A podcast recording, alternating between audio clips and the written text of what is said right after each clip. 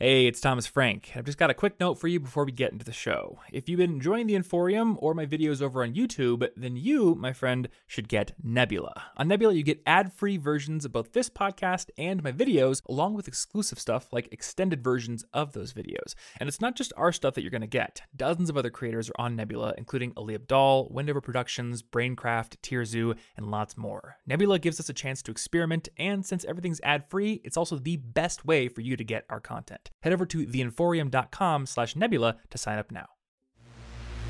You're listening to the College Info Geek Podcast, where it's all about learning more, paying off your student debt, landing your dream job, and being awesome at college. Now, here's your host, Thomas Frank. Welcome back to the College Info Geek Podcast. Episode 7 is upon us and I've been told by a pretty reliable source that once you get to episode seven of a podcast as a podcaster, that means you are very likely to keep going into the future. So take that as a good omen. We've hit episode seven, and there's no sign of stopping. Okay, so I know I told you that every other episode would be an interview, and the odd episodes in between those would be solo episodes on this podcast. But since I have a lot of things going on in my life pertaining to graduation, I have a few speaking engagements coming up and lots of things going on, I decided that I would do another interview, which is one that I've been wanting to do for a while and I've been super excited about it. So I just got to get it out today. And here it is. So today's guest on the College Info Geek podcast is Pat Flynn, the founder of smartpassiveincome.com. And to be honest, Pat Flynn is one of my personal heroes and one of the people who has helped me most in my life success. And in fact, um, I wrote a post about how I was able to pay off almost $15,000 of student debt in six months before graduating, which has been one of my goals for you know mo- more than two years. Pat is the person whose content and advice has helped me the most in being able to achieve that goal. So I'm incredibly excited to get this interview out to you.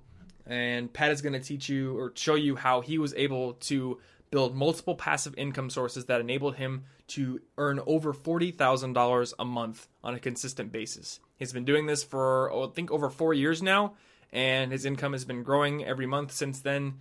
And it's just been awesome to watch him do this. And the coolest thing about it is on his site, Smart Passive Income, Pat releases a monthly report that shows every dollar of income he makes from every single source and all his expenses. So he's completely open and transparent about that, which is the thing I love and the thing that got me hooked on his site at first. But before he gets into his smart passive income business and all his passive income sources, Pat talks about how he was able to land a job in an architecture firm right out of college. He talks about how he was able to leapfrog a lot of the um, roadblocks and requirements for getting to higher positions in that company. And then he talks about how, due to the housing market crash, he was laid off and what he did about that. So, this is a great story. And I think there's something for everyone in this episode of the podcast, whether you're looking to start your own business or create passive income streams on your own, whether you don't know what that is, or whether you're just looking to find a job out of college. Pat has insight for all of that, and I am just super excited for you to hear this. So, as always, you can find the show notes for this episode and anything I've talked to and talk, said I'd link to. If you go to collegeinfogeek.com slash cast click on the episode for episode uh, link for episode 7 and you can find that there. Also if you like this episode if you were inspired by it or you learned something i would be very appreciative if you go on itunes and leave a review or a rating for this podcast. It helps it rank up in the rankings and puts it on the front page and it's awesome. So without any further ado let's get right into the interview all right welcome to the show pat Thanks, man. Thanks for having me, Thomas. Yeah, thank you so much for uh, being with us today. And I am super excited to get into this interview and hear your story and how you got to where you were. So, um, I just finished reading Let Go a couple of days ago. And in the book, you talked about kind of your story going from college to your job as an architect before you got into your business. So, before I, we talk about your smart passive income website and how you're building passive income streams for yourself, can you talk, talk a little bit about how your interactions with in your relationships that you built got you into your uh, architecture job? Yeah, absolutely. I mean, it's it's really funny story how I landed my architecture job. And for a long time, I was putting out resumes, just you know, doing the, the you know, the the thing that I, we're all supposed to do is just you know have a nice resume and send it to as many you know people as possible and hope you get a call back. And I wasn't getting any callbacks. And and so the way I landed my job actually was sort of unforeseen. It was it was unexpected. I went to a dinner at this restaurant called Momo's Cafe in uh, San Francisco. It's across from Pac Bell Stadium, or now called AT and T Park. And um, I was there because I was in the marching band at the University of California at Berkeley. And the sort of top executives in the band every year get invited to Momo's to meet with the owner because he was a Cal alum as well. And he invites us over to kind of keep in touch with the band and get to meet us and stuff. And so we went over for dinner. It was me and like four or five other people. And we were having a good time. And then Pete Osborne, the owner of this restaurant, he came by halfway through dinner and he was like, "Hey, you know, what are your names? What do you do? Like, what, what's your major? Uh, you know, what instruments you play and that that sort of thing." So we're around the table, and it finally got to me, and I was like, "Hey, well, I'm I'm Pat Flynn. I play the trumpet." And I'm interested in architecture. And he's like, Oh, that's cool. What kind of architecture? And I was like, Oh, well, actually, restaurant architecture. And you have a beautiful restaurant here. And he's like, Oh, well, thank you. I actually know a guy named John McNulty who designed this particular restaurant. He works for MBH Architects here in the Bay Area let me let me see if I can give him a call for you. And I was like, like I was kind of just taken aback because I wasn't expecting anything. You know, th- I was here just to have a nice dinner. I mean, I was so used to eating food at the dining commons. You know, any sort of dinner that we have uh, outside of the dining commons is, is awesome, uh, and that's that's why I was there. And he was like, "Oh, well, you know, let me call my friend John and see if he can hook you up with a job." And I was like. I didn't know what to say. I was like, "Thank you, thank you so much." And then he kind of left. Um, to go back into his office and then all of us at the table were like dude pat that's so awesome like wow like that's so cool and I, I, was like i didn't even know what to say really and i didn't really expect much of it because you know sometimes people say those those kinds of things and they don't follow through and the next day um, you know, I sort of forgot about that actually because I didn't think it was a big deal. I didn't think he was going to follow through. But the next day, I get a call from John McNulty from MBH Architects, and he, you know, Pete put the call in for me and gave me some good, uh, good words, and I got the call back the next day to come in for an interview, and I, I landed my job that way.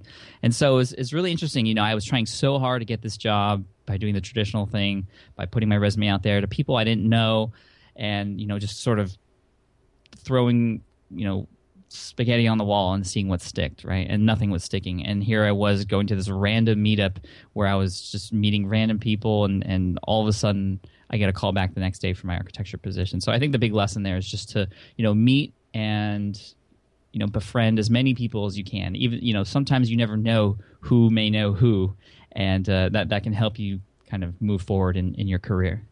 That's absolutely amazing. I'm I'm seeing this recurring theme as I keep talking to people. I'm not sure if you know Barrett Brooks, but uh, he's another entrepreneur who landed his own job through kind of this an off-topic meeting with another person. He went mm-hmm. to um, some sort of leadership summit for a company he wasn't even interested in, met an executive there for the company he had applied for earlier, and that person got him an interview that he had previously been denied, denied for. And then in my oh, own nice. experience, I also met somebody at a leadership conference where just that one relationship got me the internship that I had been wanting. So it's so cool to hear that from you, and just to hear that they these little interactions through you know networking, and for you it wasn't even purposeful networking in a business sense mm-hmm. that get you in. Now, am I correct to say that you probably were doing a lot of things in college to try and land jobs and build your resume?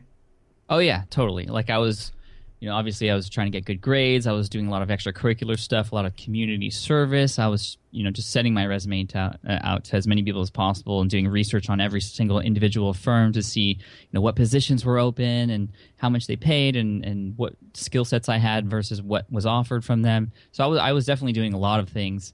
Um, and again, like you said, just this random little meetup became the reason why I got this job. I mean, we didn't even talk about any of that stuff, resume skills or anything like that, and I still got the position. Um, obviously, we talked about the stuff in the interview, but to land that interview, which I didn't even get anywhere else, uh, we didn't even talk about any of those things that were on my resume. It was just through the connection.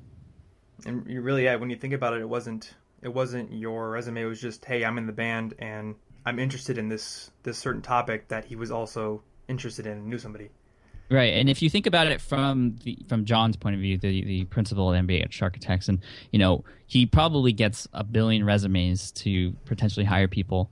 Who is he going to be sort of interested in more? People who he doesn't know, who are just sending him pieces of paper, or a recommendation from a friend or somebody who he knows and trusts. Obviously, the person who he knows and trusts. So the idea is if the more people you meet, the more people you uh, build relationships with, um, the more of that sort of interaction that you're going to have on a second, third, fourth degree level with people can, that can have an influence on your life. Awesome. Now, had, had you done an internship before this in the architecture field, or was this your first kind of foray the, into it? This this was my first foray into it actually. So again, I had less qualifications probably than a lot of other people who were doing internships or who had done a lot of entry level stuff uh, before me. I didn't even have computer experience, which was kind of the this is a side note, an interesting fact about UC Berkeley, the architecture program. They're very traditional. They're just now getting into AutoCAD and computers. They were so traditional. Everything was hand drawn. Um, so I was really good at doing the hand drawn stuff. Um, but that was an obvious setback when trying to get a job. And I think that's why I didn't get as many people or anybody to call me back for an interview because I didn't have that AutoCAD computer experience.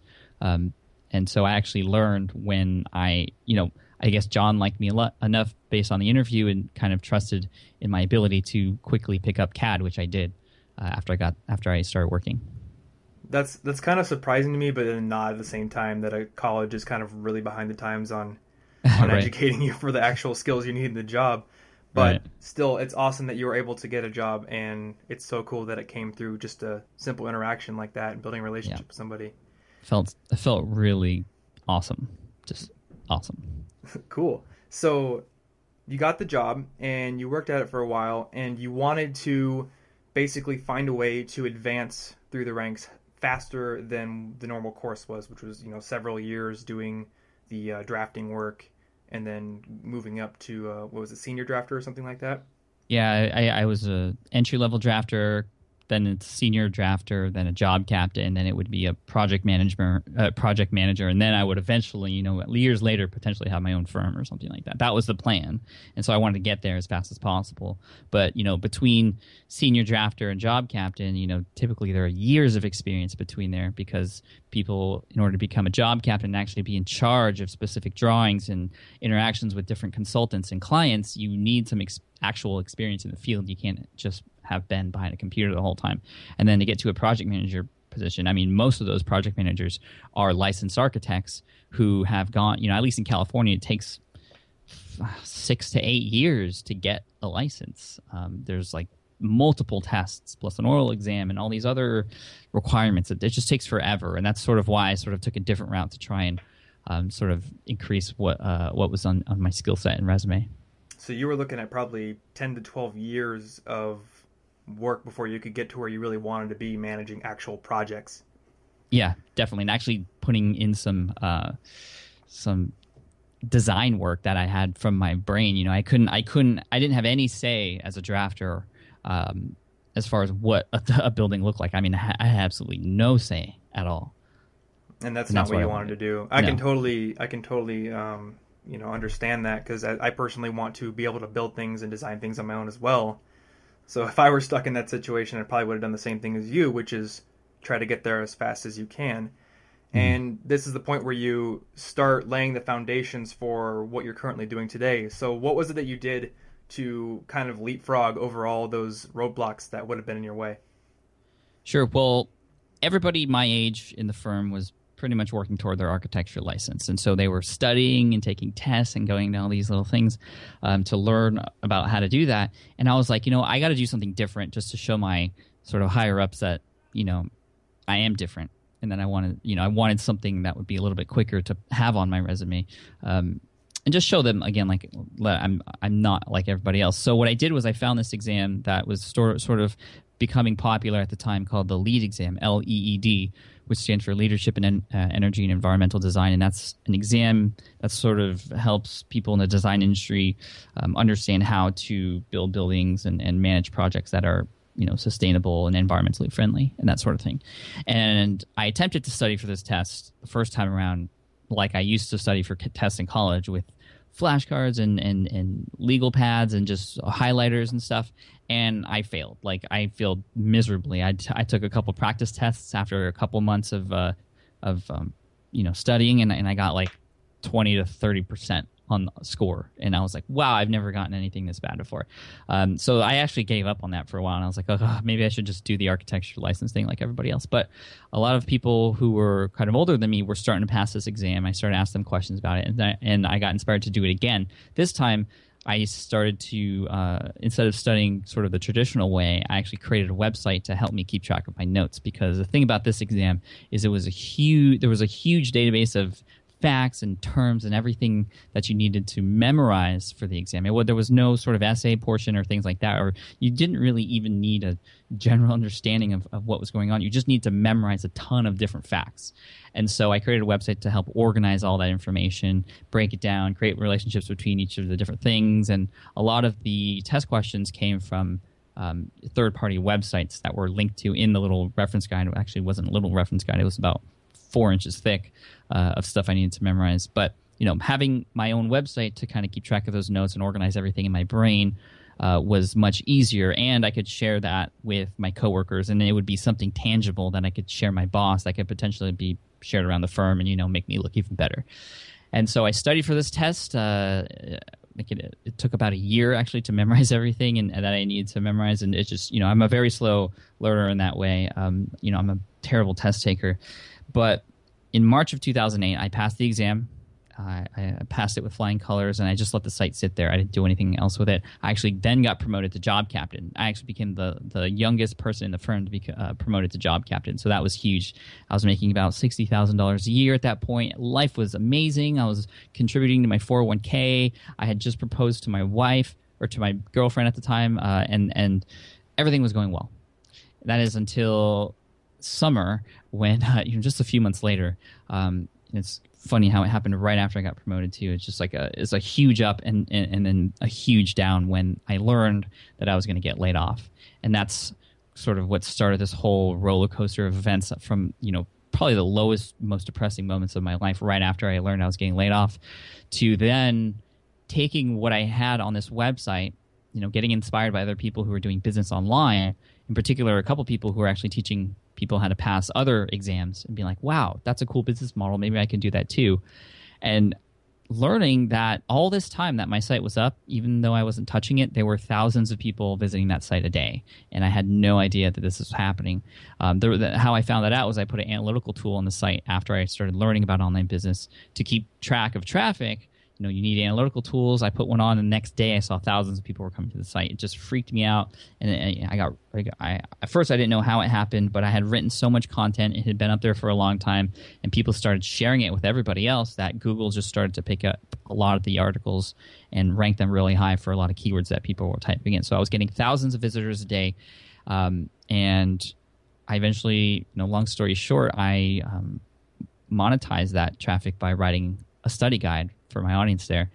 And uh, you know, because I was seen as sort of this expert, because I was this person who was posting information about this exam that people needed to know, um, they they ate it up. I mean, they bought the book. A lot of people sent me handwritten thank you notes saying thank you so much for saving me like a year of my time uh, giving me exactly what I needed to know for the exam because um, they didn't know where to start, and I gave them all that information. I sold that guide for nineteen dollars and ninety nine cents in October of two thousand eight. The first month I had made seven thousand nine hundred and eight dollars and fifty five cents just from that one twenty dollar book, and uh, that just changed my life. That that's what showed me that um, there were so many more opportunities out there that I didn't know about. That there were legitimate and, and honest ways to make a, uh, a living online. Um, you know, my whole experience with online business and sort of internet marketing before that was it, it, was a very snake oily type of industry, very scammy, and people just trying to squeeze every dollar out of you. And here I was publishing an ebook and getting paid for it, and people thanking me in return and wanting more from me. So uh, you know that's um, when I started the Smart Passive Income blog, which is where most people know me from now, which is where I shared everything about how I started um, that website and new websites and new businesses now, and just sharing everything along the way so that people can see what I'm doing. And you know, I, I sort of feel like I'm a crash test dummy. You know, I just try things, and if it works, awesome. If it doesn't, people can be like, okay, I'm not going to do what Pat just did. Um, you know, I'm so fortunate to be in this position now, making tens of thousand dollars a month through that LEED site, through Smart Passive Income, through a bunch of other sites and businesses that are created. Um, you know, an iPhone application company. Um, again, just testing and experimenting with all these different things. Uh, becoming that crash test. I mean, you know, so many amazing things have happened that I just want to give back. So that's why on Smart Passive Income, you know, it's it's all high value content. I just give everything that I can away for free and expect uh, nothing back in return. But what happens is because of that, you know, I've, I've gained this trust with my audience who go out of their way to try and pay me back for what I've given them. So, you know, I'm making good money on smart passive income now, and at the same time, people are coming back for more. So it's just uh, it's just been a wild ride and an awesome journey. And, and again, it all you know thinking about the butterfly effect, it all came down to that time I went to uh, that meeting at. Um, you know, for the marching band and got that job in architecture, which led me to the LEED exam, which led me to, uh, you know, finding my own business and, and, and, and being confident enough to, to go down this route, which was actually a big struggle with me. I didn't, you know, I was taught that I was supposed to be an architect and work there for 40 years and, and retire at 65. And this is so different and so scary. Um, but now that I'm here, it's, it's awesome. And I wish I could go back in time and just talk to my younger self and be like, dude, like there's so many other cool things out there that uh, you're missing because you are on this path that somebody else told you to be on. And then you figured out that you didn't really need that path at all. You kind of just made it for yourself. Yep. There's there's a ton of awesome points I want to cover there, but since I do have a college podcast and there might be some architecture students in the audience, uh, what is your green exam? Is there your LEED exam site? Oh, sure. It's uh, you can find it at greenexamacademy.com. It was actually originally in the lead.com, but um, I got a nice cease and desist letter after this site started to take off because I didn't know I couldn't use LEED in the domain name.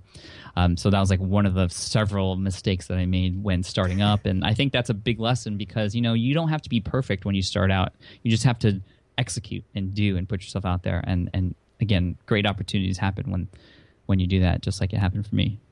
I kind of had a situation like that too. Um, when I was first starting out, I wanted to make like a parody site of Facebook and called it Mustache Book it would only be like mustaches. But uh, a bunch of people were like, "You should get rid of that site because they're going to sue you." So definitely have had sort of the same experience, and yeah, don't don't put trademark names in your domain name. So you've got all this amazing stuff going now, and all this awesome content. You know, hundreds of articles. But when you started the site, as you said before, the site was just kind of for you to study. You didn't have this goal of making money or anything really when you started out. It was just just kind of your notes. Now, when you were when you were starting the site for yourself, were you writing your content specifically to teach others, or was it kind of just like note format, kind of like brain dump? It was it was it was seriously brain dump, but in, in an organized way. Uh, take sections of the reference guide, which were huge, and just put the most important parts in there, bullet points, you know, I would create charts and upload images and stuff. It was funny because now that I think about it, I was doing everything I was supposed to do in order to get a website ranking high and provide high value content. I was I was pretty much my own audience at that point. You know, I, I was I was my own target audience, and and you know, when you can scratch your own itch, sometimes there are other people out there who have the same itch that that your solution can scratch for them too. I mean, that's a that's a big. Uh, sort of motif with the guys from 37 Signals who wrote Re- Rework. You know, they built Basecamp, which is a project management tool just for them. And now it's one of the most highest gross, you know, the most popular project management tool because they've shared that solution with everybody else after they built it for themselves and the way that they want to use it. Right, because every piece of content you were writing, you were writing it so you could come back later and read it and so you would understand it. Exactly. And I wasn't the only one studying for this exam, I guess. Have you ever heard of the learning pyramid? Um, I'm not that familiar with it. Okay, so it was this it was this research um, done back in the 70s, and I don't really believe the exact percentages, but they basically just have this pyramid of the retention rates for different activities like listening to a lecture or writing something or teaching it to others. And teaching was obviously the highest because mm-hmm. not only are you trying to learn the material yourself, you're trying to figure out a way to convey it to others. Mm-hmm. So you were probably learning really really well, but you were also formatting it in a way that helps others out, which is yeah. awesome. Again, just sort of by by accident, and I say that with air quotes uh, because it was purposely made for myself. And again, I was my own perfect sort of uh, person, you know, target audience member, um, and it just it, it every, everything was worked out really well after that.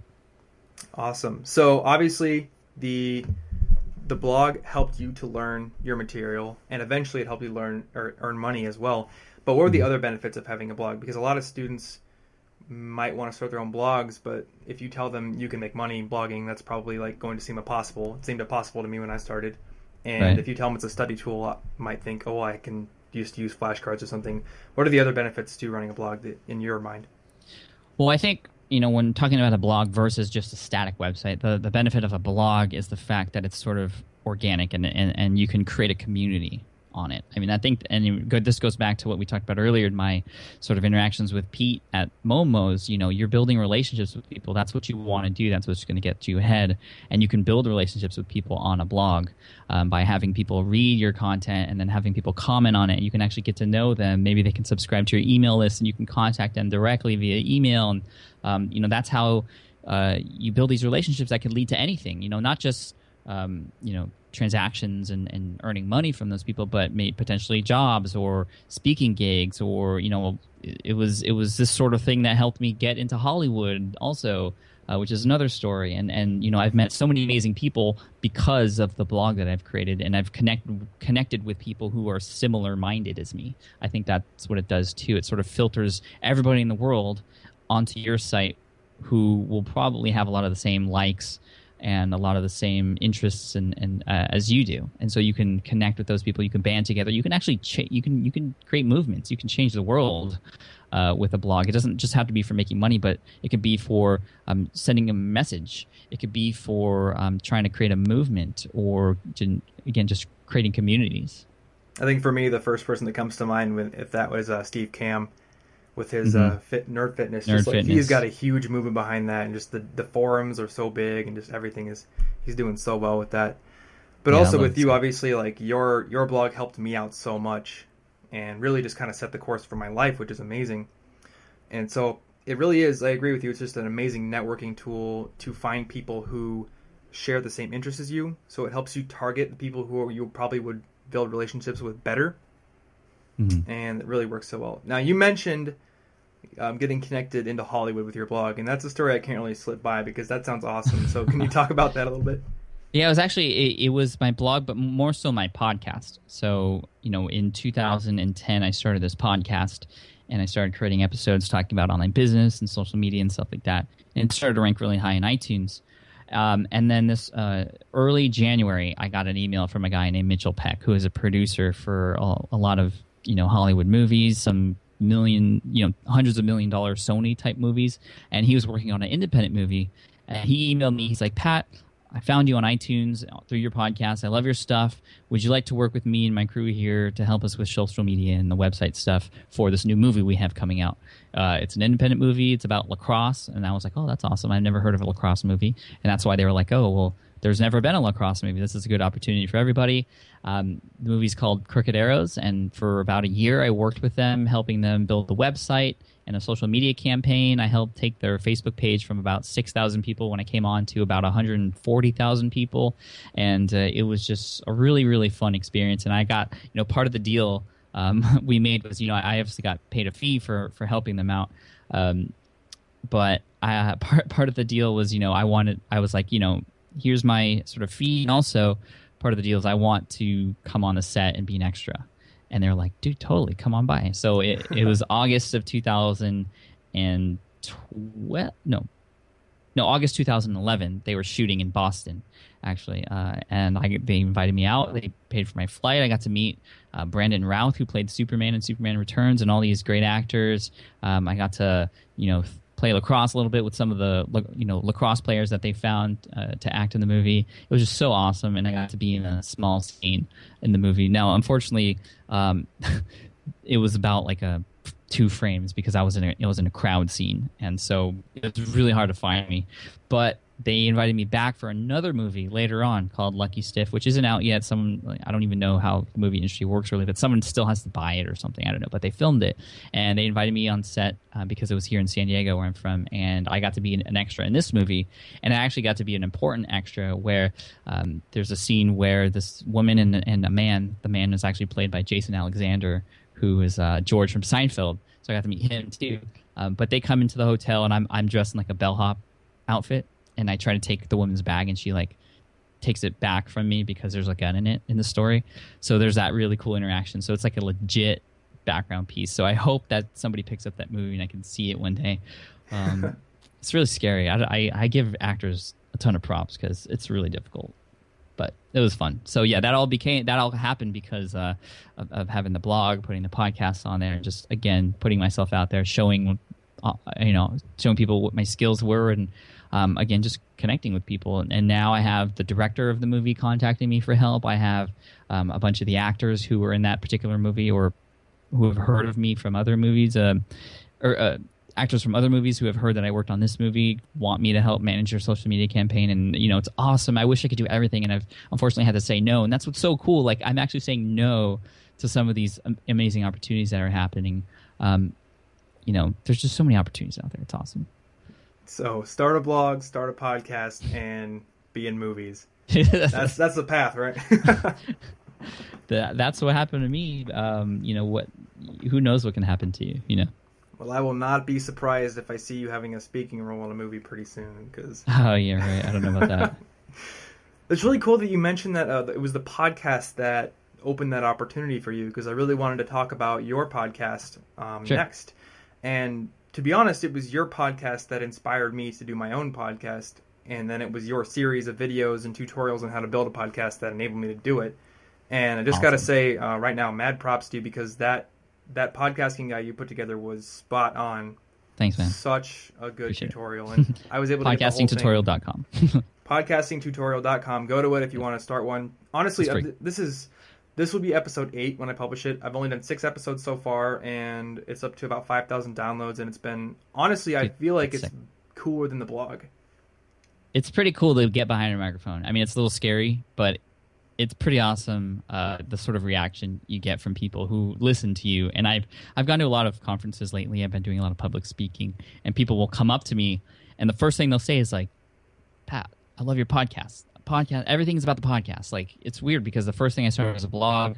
I know i have you know 60000 plus subscribers on the blog but the first thing people mention is the podcast. So i th- so i think there's something to say with the power of the voice and being able to connect with people to tell stories uh, and, and, and you know interview amazing people. Um, not to say that I'm amazing, but I'm just saying, you know, the ability to interview people and introduce people to your audience and just how much people remember that sort of thing. It's, it's, it's so cool. So I'm really glad to see you're doing a podcast. And they say if you get past podcast seven, that you're going to be in it for for the long run. So congratulations on getting to number eight.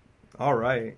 I don't. Is, were you making that up, or is that actually? No, no, no. Oh, really? Cliff Cliff Ravenscraft uh, from the podcast Answerman, who's who inspired me to start my podcast. He said that typically most people who don't get to episode seven, or you know, they say that if you get if you can get past episode seven, then you're you're good. You're gonna you're gonna create many many more episodes in the future. And a lot of people who, um, you know, sort of drop out or start to slack by episode seven, they typically will give up. Gotcha. Well, that is uh, really encouraging to hear because I have dreams of being able to say episode fifty like you did on your 50th 50. yeah. But yeah, yeah, you were you're totally right. You know, you're you're able to interview amazing people, and honestly, I do think you are amazing. And thanks, man. I would have never thought I would be able to interview people like you and people like Leo and Dan on the other two episodes. Um, just having this as like a publication kind of opens those doors for you, and that's kind of what I've been telling people about a blog and about a podcast is people who wouldn't talk to you before will probably talk to you now because they know that one your your message from them is going to go out to more people and two they can use it as a press mention. For sure. So even if they don't like feel like it they're probably going to do it because it's in their interest yeah, which definitely. is really cool. But also the point you made about um, people always coming up and talking to you about the podcast instead of the blog.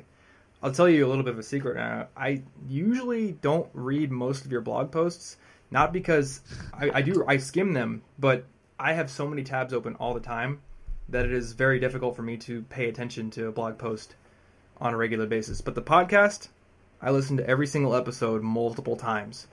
It's like nice. every single time in the gym, I listen to it, and a lot of your episodes I listen to five, six, seven times just because all the information is great. And I think Sweet. one, it's it's like a focused thing, and two, just hearing you like speak makes it seem like I'm kind of having a conversation with you. Whereas if it's reading a blog post, I mean, it's like it's reading. So yeah, it's a totally. I mean, I'm actually speaking uh, next week, a week from yesterday, at the time of this recording, uh, at Social Media Marketing World here in San Diego, and my whole presentation is about power of podcasting, and and uh, to get exposure and, and leads, and eventually make more money from it. Um, so it's huge, man. Podcasting is huge. It's it's still an untapped medium, um, and a lot of people have started their careers on podcasts before creating websites And I think you mentioned um, in a blog post somewhere that there's you know a certain amount of blogs created every day and a certain amount of blogs being run, and then the number of podcasts being run is like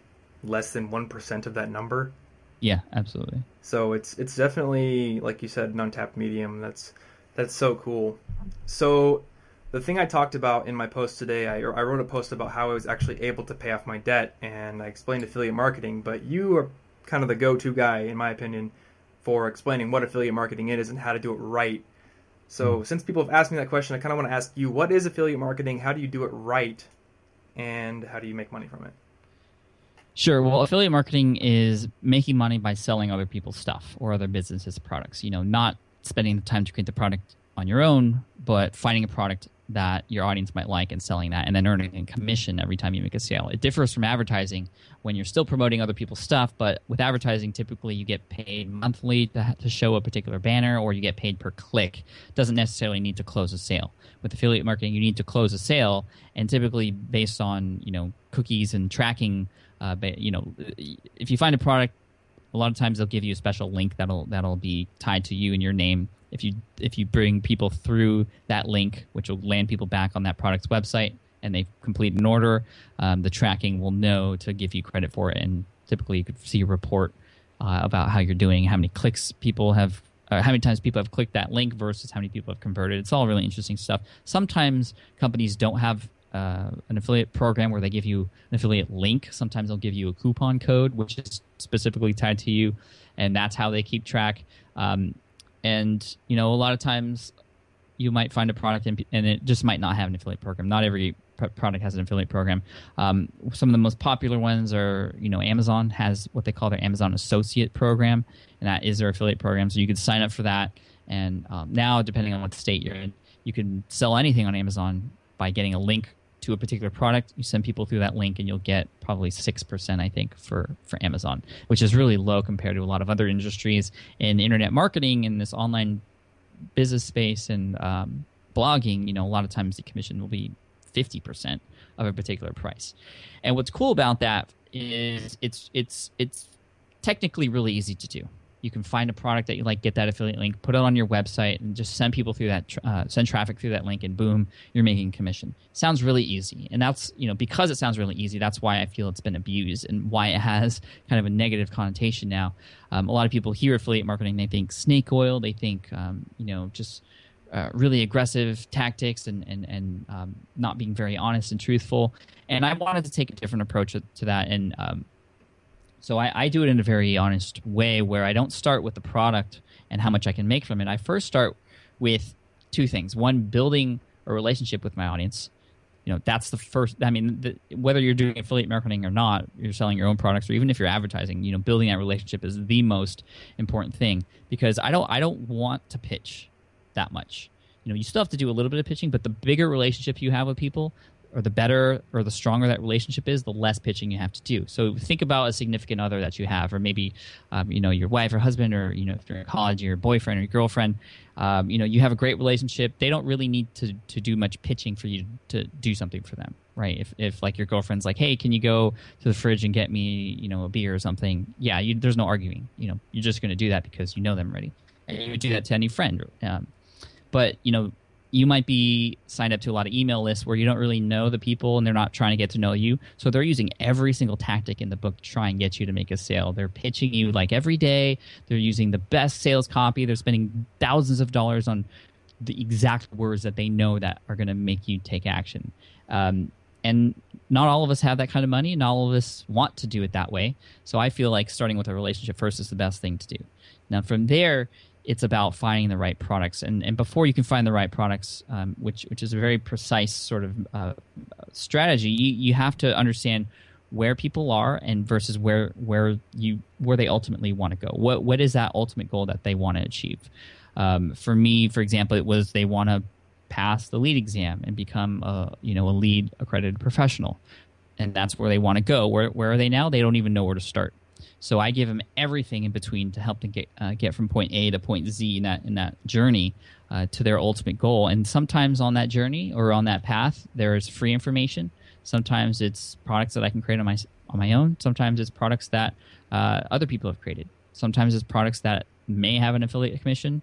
Or uh, you know possible affiliate programs sometimes they don't. It doesn't matter. What matters is you're giving them everything they need the information the products tools and services to get from point a to point z. And on that path if there are any opportunities for affiliate commissions then yeah absolutely you should do that.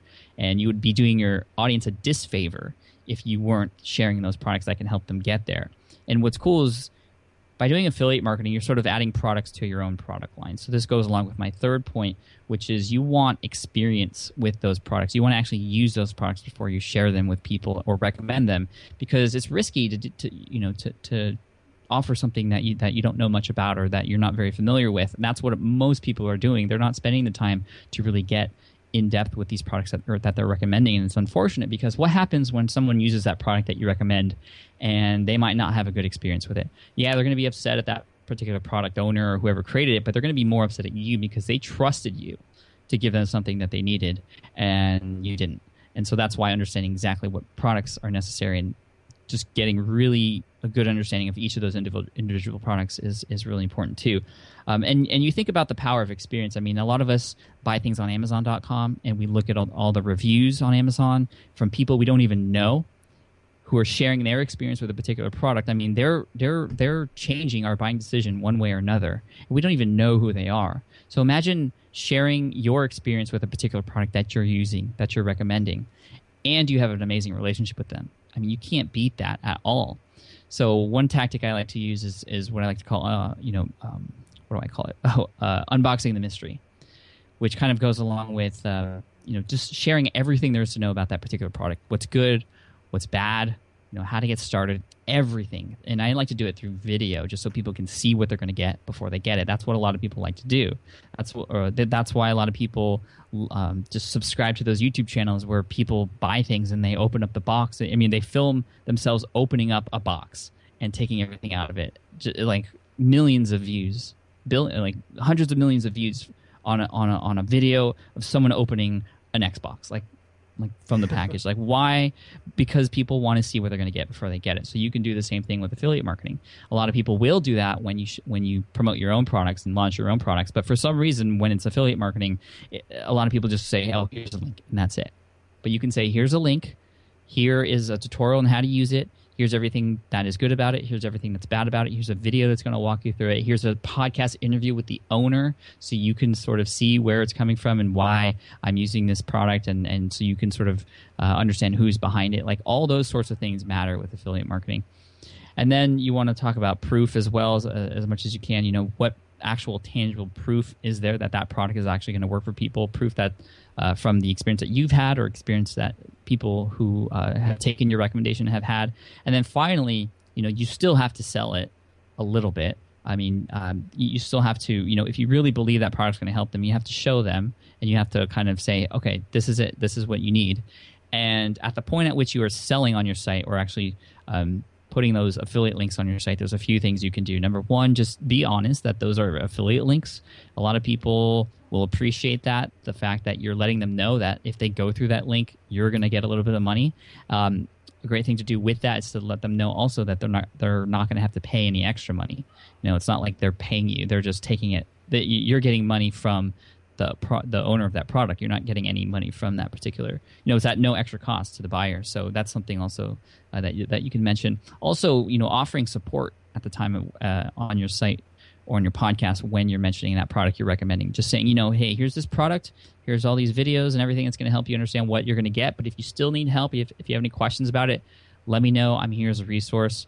And what that does is, you know, a lot of people are going to see that and they're like, oh, okay, well, if anything goes wrong, I can always go to Thomas or I can always go to Pat. So I'm going to be more comfortable taking out my credit card and paying for this. And what it also does is if people do have questions, they'll ask you. And hopefully, if you know that product well enough, you can ask, you, you know, you can answer those questions well enough. Um, and those people who ask you questions, you know, they're they're warm leads, they're hot leads who are interested in the product. They just need a little bit more convincing that uh, to let them know that that is something that they need, and hopefully that's something you could do and understand if you know that product well enough. Um, another thing I like to do, and actually one of my most popular pages on smartpassiveincome.com is my resource page. So any sort of products that I've recommended on any other post or podcast, I sort of compile into this list. I call it my resource page. Um, and it just is a list of it breaks down into different categories and it's just a big list of everything that i've recommended uh, and anything that's helpful really. Not everything on there has an affiliate commission tied to it but a lot of things do. And what that does is it gives people one single place where they can go to find everything they need. And uh, what's cool is it's it's probably the least aggressive kind of selling you could do. People choose to go there to look for something and there you are providing that solution for them and you're getting paid for it and they're finding exactly what they need. So it's like a win-win for everybody.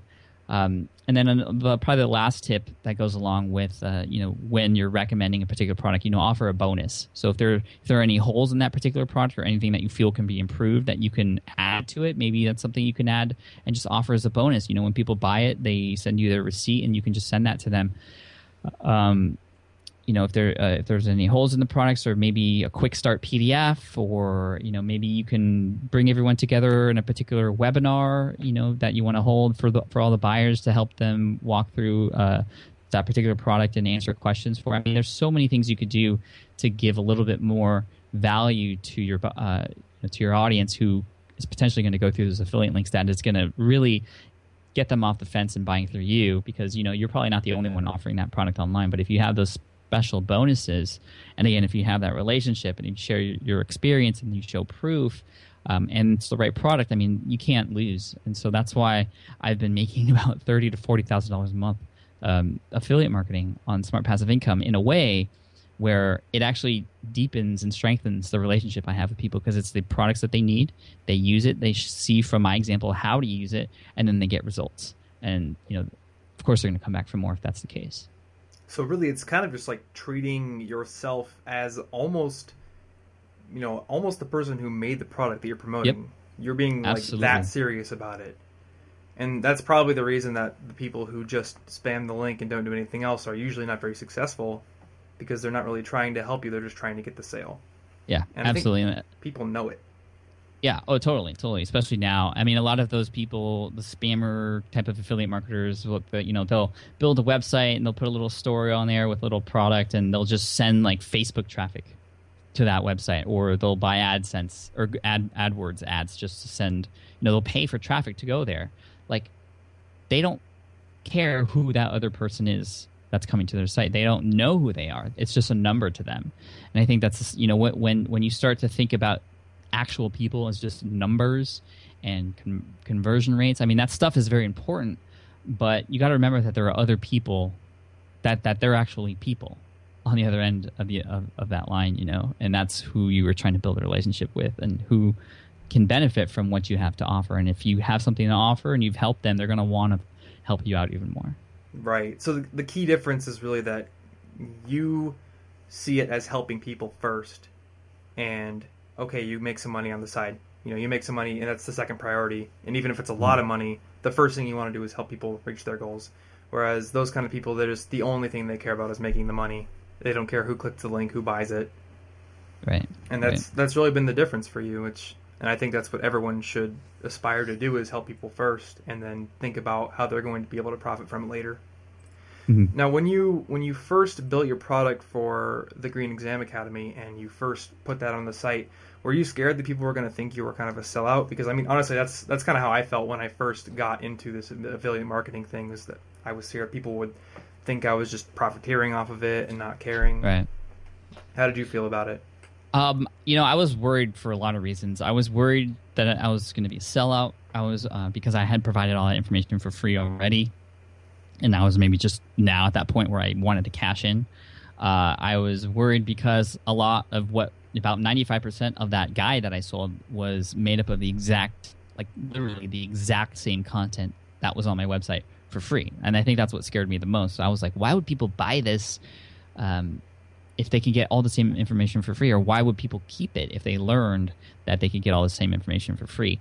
And, you know, I talked to a lot of my peer advisors at the time who were doing online business too. And they're like, you know what? As, as long as you make it convenient and you make it high quality and you make it ordered in a specific way and it's just again convenient uh, people aren't going to complain at all and out of i think 12 to 13,000 sales later i've had one person complain about that about the fact that everything was pretty much almost exactly the same. Everyone saw value in the convenience of it and the quality of it, and of course, I added a little bit more. Just you know, people, it's easier to study from an ebook or something that's packaged as opposed to just flipping from website or page to page to page on a website.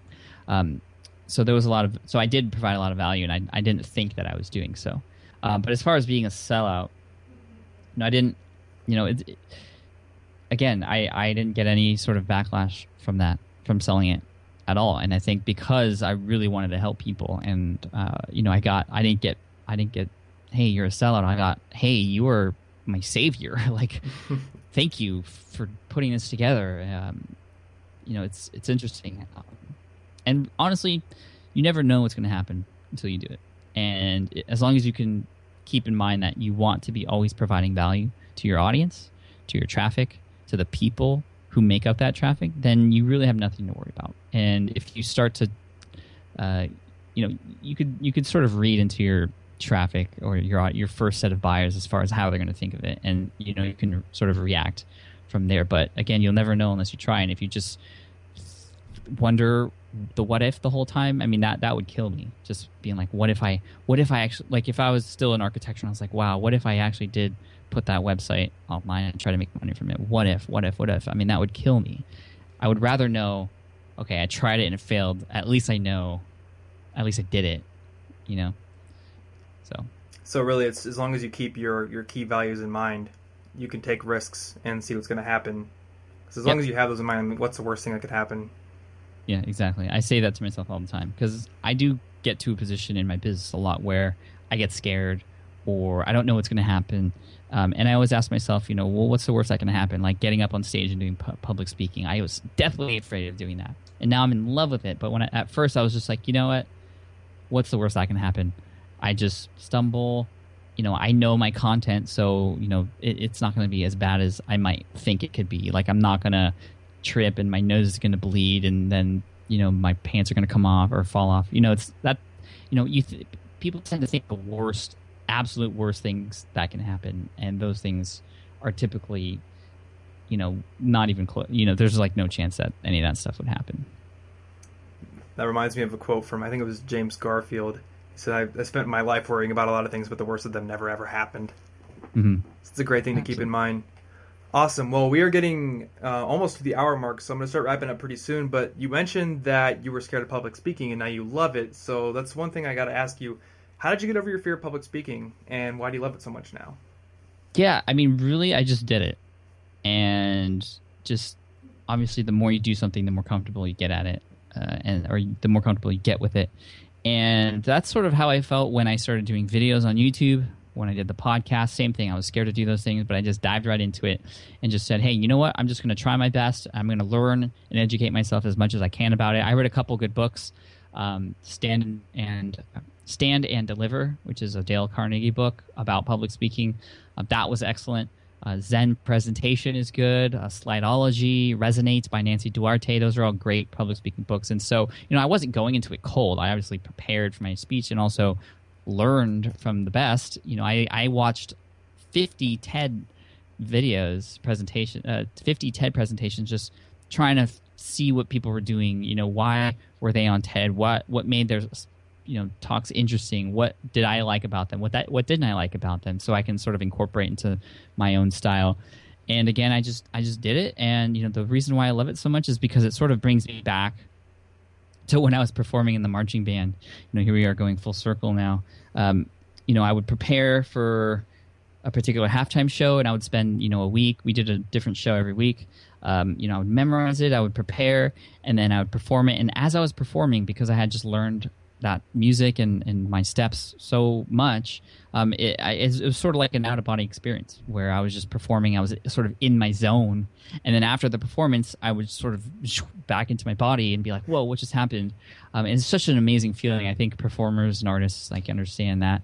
Um, it's just weird. It's it's a weird but awesome sort of feeling you get when you do that, and I I feel the same way when I'm on stage, and I love the immediate interaction I get from people when I'm speaking. Like we, you know, we're talking on this podcast now.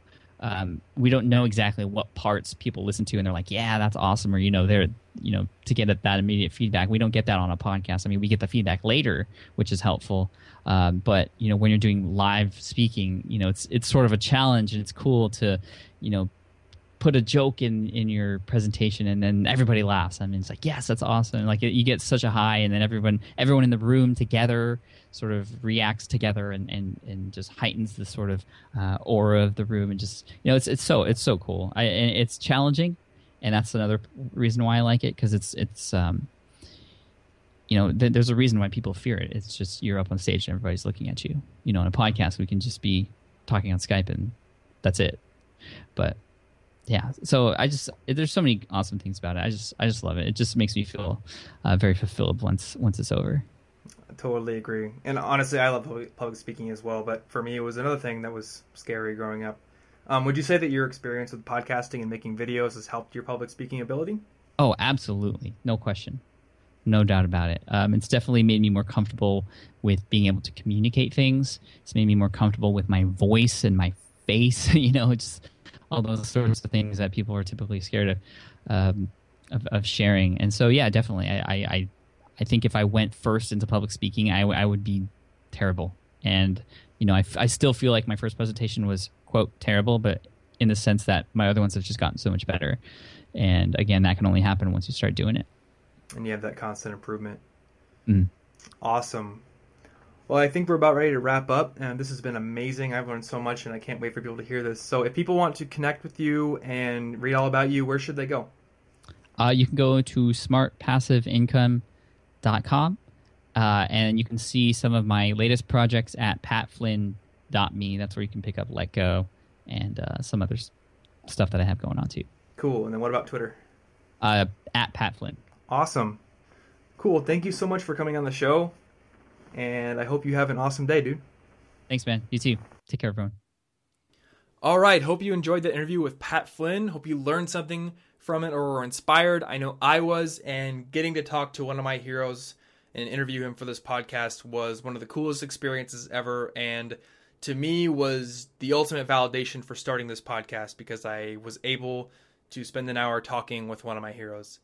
So again, if you want to get the show notes, you want to get any summarization of this episode or anything I link to, go to collegeinfogeek.com slash cast and click on the link for episode 7. Also, I would highly recommend following Pat on Twitter. He's a really, really nice guy, always very open to talk to people. So if you are looking to build a relationship with somebody who can be very helpful, follow him on Twitter. And you can also follow me. I'm at Tom Frankly. And that's it for the show. I'll be back probably next week. And have an awesome day. Thanks for listening to the College Info Geek Podcast. Grow your brain even more at www.collegeinfogeek.com.